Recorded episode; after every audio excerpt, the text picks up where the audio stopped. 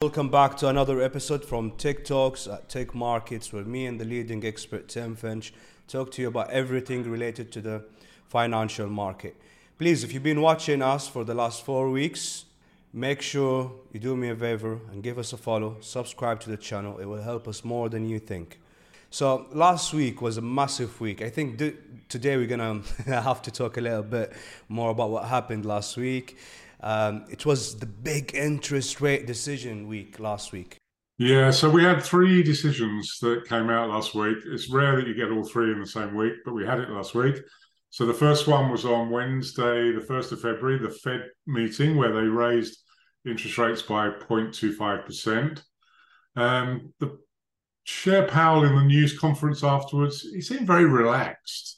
I think he believes that what they've done is kind of starting to show some signs of deflationary pressure. Um, he still gave out the phrase that rates will stay higher for longer, but the FOMO group read his other statements as a bit dovish. So the market seems to want to believe or, or hope that interest rates of only one more 25 basis point hike at the most, and then they would actually need to fall at the year end. So equities immediately jumped higher after the press conference, and dollar was under pressure. Um, but the market did wait to see what he said in the press conference before it took off. So that was the first one. Do you think he was actually relaxed, or because he's been doing it for so long now, he's got used to it? Uh, because I was watching the um, the press conference, the Q and A's afterwards, and some of the questions there, he looks like he's had enough, right? He looks like enough is enough. We can't deal with it anymore. We can't protect the economy. Uh, the co- the Congress has to deal with it. Yeah, when he's talking about the deficit ceiling, he makes it clear that's not my job. You know, that's down to Congress. We're the Fed. We're looking after inflation. That's our role he makes it very clear, but it's it's boring for him because every time the the, the the the news guys they try to catch him out, right? They try to get a soundbite out of him or something different, you know, or they ask the same question again and again. I mean, if I was him, I'd be saying, "Look, I already answered that one. Next, you know."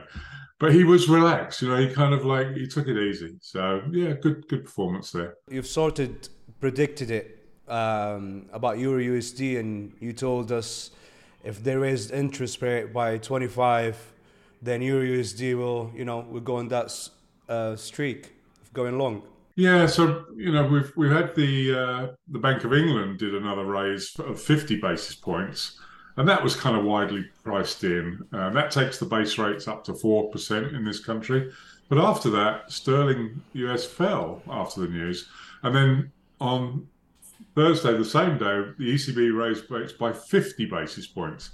Now, that only takes their rates up to 2.5%, and Eurodollar fell after the news.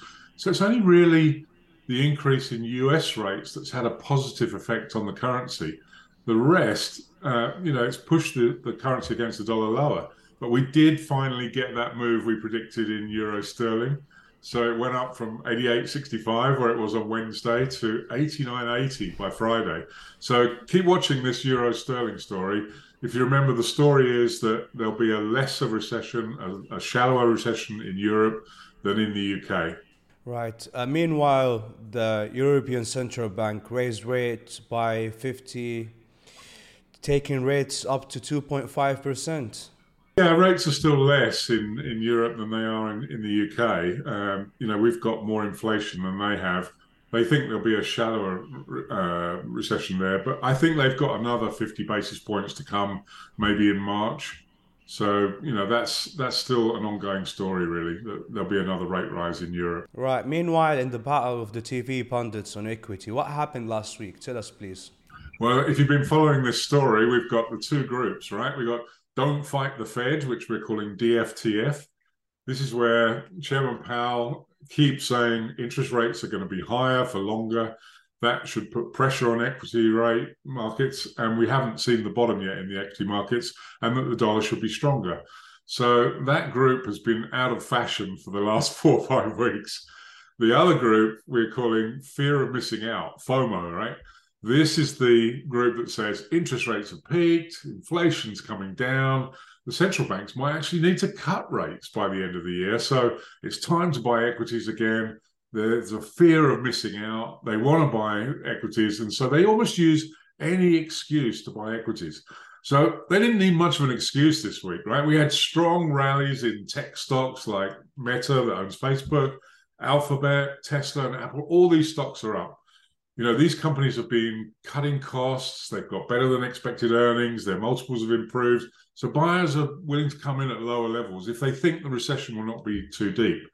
But the TV guys are already saying, do we trust this rally in equities? some think there's a kind of disconnect between the markets and what the Fed's saying. You know, FOMO Group thinks that US dollar interest rates will get cut in mid 2023. But what happens if the Fed actually does keep rates higher for longer? Equity markets could top out if the rates are held longer. So this week, week five, the winner is FOMO after the interest rate rises. But they did have a bit of a wobble after the unemployment numbers. But for now, the equity rally continues. Um, yeah, I'm a little bit suspicious about it, but let's see. But FOMO is the five time winner again this week. Brilliant. And Friday, it was the US employment number, which someone wrote in the live chat as well. Yeah, so this was a really unexpected number. When the number came out as a whopping 517,000 against the expectation of just 189,000, I mean, not one person I saw had 500,000 in their expectation. Most of them were like around the 150, 170, 200 at the most. And the December figure was revised up to 260 from 233. So the Fed's really not going to like these kind of numbers, right? I mean, you know, what's going on in these employment numbers? The employment rate fell to 3.4% from 3.8%, which is the lowest rate for 53 years. So are people running out of the money that they got from the government during COVID and having to find jobs? I mean, January, it's kind of like, you know, it's a period where people say it's a new year, new me, new resolution.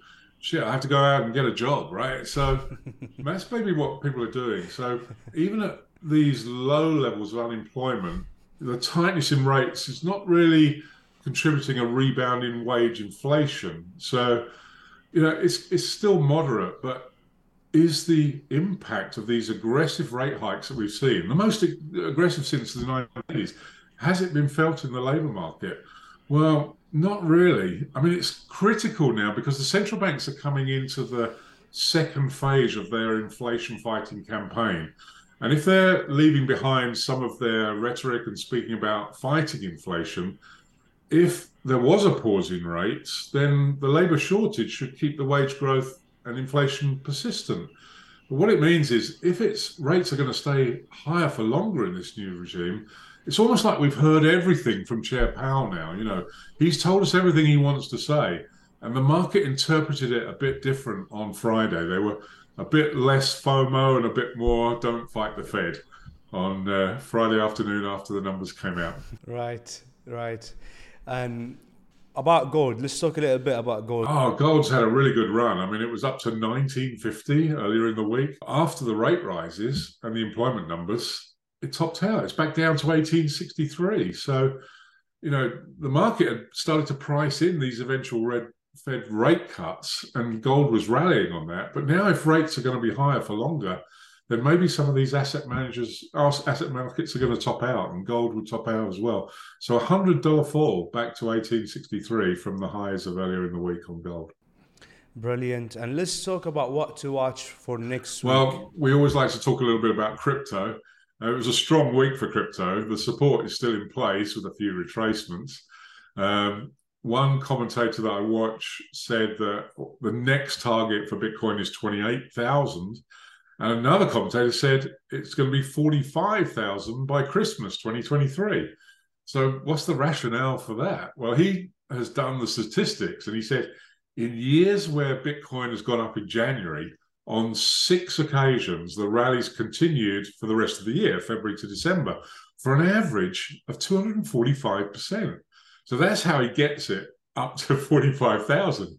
Now, only in 2014, when Bitcoin had first started to become popular, did this not occur. That year, it went down 76%. Now, an interesting fact that came out this week is that in Nigeria, Bitcoin is currently at a 60% premium over the market price. So in, in Nigeria, they're paying 47,000 for Bitcoin. And this is because the government has blocked the ability for citizens to take large amounts of cash out of their bank accounts through ATMs.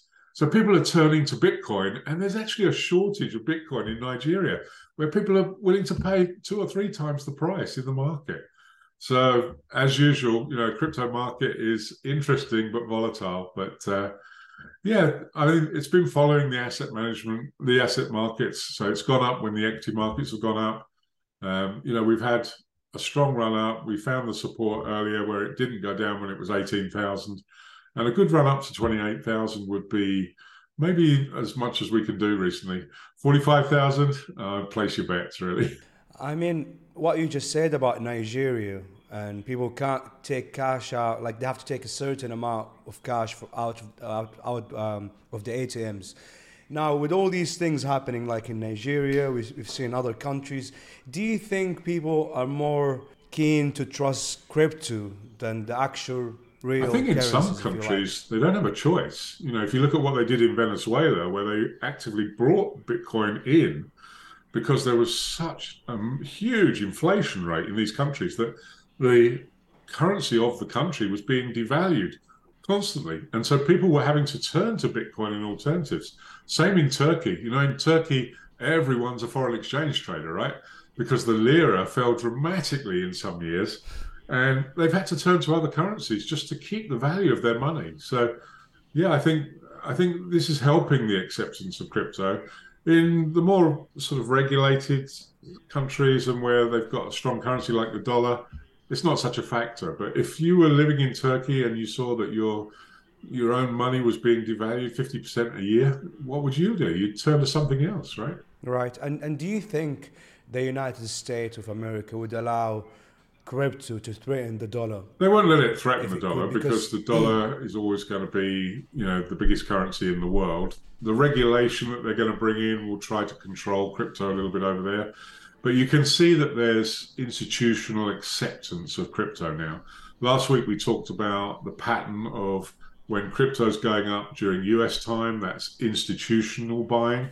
When it's going up in Asia time, that's retail buying. More retail interest is in, in China and in Asia. So, you know, we we're looking at it and thinking there's more acceptance of crypto. There's more, there's widespread acceptance of blockchain, which is the method of supporting crypto. But things like FTX didn't hurt it. Well, that seems like a long time ago in November, right? Things move fast in the crypto market and the right. mood changes quickly. What happens if people slowly, slowly starting to use crypto more than the USD dollar and institutional, you know, firms or big companies start, you know, trading in crypto rather than the USD dollar? That will certainly sort of affect I mean, the USD one of dollar. The companies that we talk to is in Canada. They do about 60% of all the flow in crypto in Canada. And what they're seeing is that small businesses are starting to accept crypto now for payments. So if you're a travel company in Canada and people are willing to pay in crypto, they accept the crypto, but they swap it straight out into fiat currency, into Canadian dollars. So there's a lot of this conversion going on. But that's the start of crypto being accepted mm. as a currency. You can go and spend it in places. You can go into a cafe in Dubai now, right, and pay with crypto. So you know this kind of acceptance is growing, right. and that just helps to strengthen crypto as a, as a currency. Can it replace the dollar tomorrow? No, the dollar's been around for a long time. It's still going to be the world's biggest reserve currency for quite a while. Absolutely. Let's talk about sterling. Yeah, it's interesting. You know, I'm in the UK. So I'm watching it. You know, there was bad news for Rishi last week. He had to fire his uh, Conservative Party chairman over his tax affairs. Apparently, Liz Truss is trying to make a comeback and trying to push her growth agenda type policies. we don't want to see that here. And Rishi's generally still under pressure on all these old ministers from the Boris era and their bad behaviour. The strikes are continuing.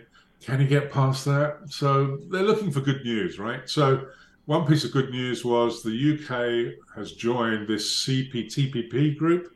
You remember the CPTPP group is the Comprehensive and Progressive Agreement for Trans Pacific Partnership. So it's a free trade agreement between Australia, Brunei, Canada, Chile, Japan, Malaysia, Mexico, Peru, New Zealand, Singapore, and Vietnam, which was signed in 2018. But this could be a good deal for UK farmers to sell goods to Southeast Asia. You know, Southeast Asia is still booming. Um, the UK needs this because now we Brexited from Europe, our biggest trade market. Where where are we going to get our next trade deal? So you, you can see the government is looking on a global basis. So when this news came out, it was just a minor positive for sterling. It bounced up about 40, 50 points, and then it got sold off again after the rate increase. So as we've always said in the past, sterling likes to find a range. So we found the top of the range at 124, 127, that kind of area. Now we need to find the bottom of the band. So is it at 118 or 120 or lower? We don't know. At the moment, it's still quite negative about the UK economy and about the strikes that are happening. So maybe there's still some pressure to come on sterling until it finds that base. But generally, it likes to trade a range. So yeah, maybe we'll try down to 118, see if there's some support there like there was previously, and then it's got its range that it can play. Did Rishi pay his uh, TikTok video fine yet?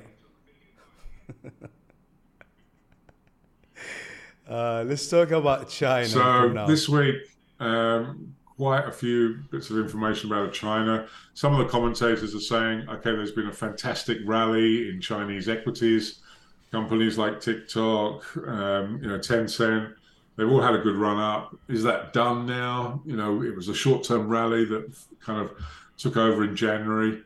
Um, if China reemerges, is this positive for the RMB, the renminbi? Um, it shouldn't be inflationary, so they're not so worried about that. Now, um, we called the move in dollar CNH, which is the offshore RMB, down all the way from 721 to 670. So what's next? It bounced back to 680 on Friday, and there was a slight negative for China because the USA caught a surveillance balloon which was flying high over US soil and says it's spying. And the Chinese government said, calm down, it's a weather balloon.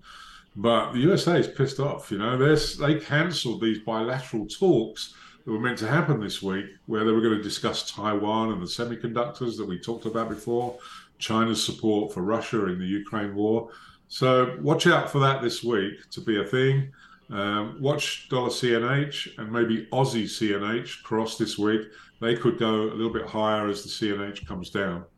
Brilliant. And what about the bond market debate? The bond market is calling bluff on central yeah, banks. I mean, it's the same FOMO versus don't fight the Fed debate. So this week we had the Fed, the Bank of England, and the ECB all raising rates, and yet bond markets have rallied, so prices have gone down. The bond market is just refusing to believe this hawkish narrative that's put by put out by the central banks, it's kind of stubbornly pricing in these cuts in the second half of 2023. Now, they may think differently under, after the unemployment numbers, as we said earlier, but when the central banks say we'll be data dependent from now onwards, that kind of adds a, a degree of flexibility. And the bond markets, they're really convinced that inflation will slow down to two and a half to three percent. And if the central banks don't play hardball with them and keep the policy very tight, while instead saying they'll be data dependent, then the market's are going to do what they do best, which is push the path of least resistance and challenge unconvincing policymakers. You know, if you're a, a central bank governor, you've got to have a strong policy statement and stick to it. So every time there's a bit of wavering, of course, the bond markets are going to try and price that in. So we've seen a bit of that, but I don't know. With these unemployment numbers, the Fed's got to think again. And I believe that everything that Chair Powell wants to say, he put out in his statement. He wanted to say rates will stay higher for longer. And if there is more wage inflation, they'll have to stay higher for longer. So maybe we won't get these rate cuts that the bond market's pricing in. And the bond market will have to change its mind again. I mean, well, let's see what's going to happen next week. But thank you so much for all these uh, lovely insights. So now it's question time. Every week we're going to answer questions you guys watching have sent in. So we've got a question from Abdurrahman. He says, What's the most important you know mistakes to avoid in trading? Well, I think if you want to be a trader, you have to have an interest in markets. So you need to know the background to the market on two different levels. The first level, we call it macro, the economics. What's happening in the country or the currency that you're looking at? To understand some of that, that's what we try to give you every week to highlight stories, to give you the macro background, if you like. The second part is technical analysis, and I like to combine the two. So I've spent many years studying technical analysis. You, if you're a trader, you study it all your life. And sometimes it helps, sometimes it doesn't help. But if you need to have a really good handle on the markets, you need those two things.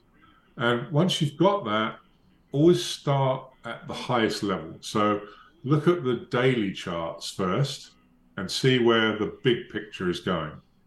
Then look down maybe at four hour charts, then one hour charts. So if you're an intraday trader, you should be looking at five or 15 minute charts, and the hourly charts are your long term charts. If your trading horizon is two or three days, you look up to the daily chart or even the weekly chart and then look down to the hourly charts to make your decision. So my advice is always look up a couple of time frames to give you the overall picture. I've seen many traders come in and they've watched the market go down for days and days and weeks and weeks and just sell at the bottom of the market and afterwards they regret it because on the daily chart that was the daily chart support and they looked at a 15 minute chart clang hit the bottom and lost money. And if they'd only looked up a couple of time horizons, they could have seen it. That's true. That's true. I've been, I've been there many times. Thank We've you so much.